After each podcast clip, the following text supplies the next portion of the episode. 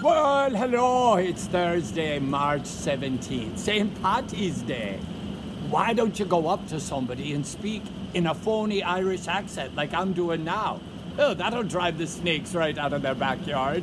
Drink some Irish whiskey. Do a jig. Dye your hair red. Pick a four leaf clover. Wear something green. Erin go bragh. Whatever the heck that means.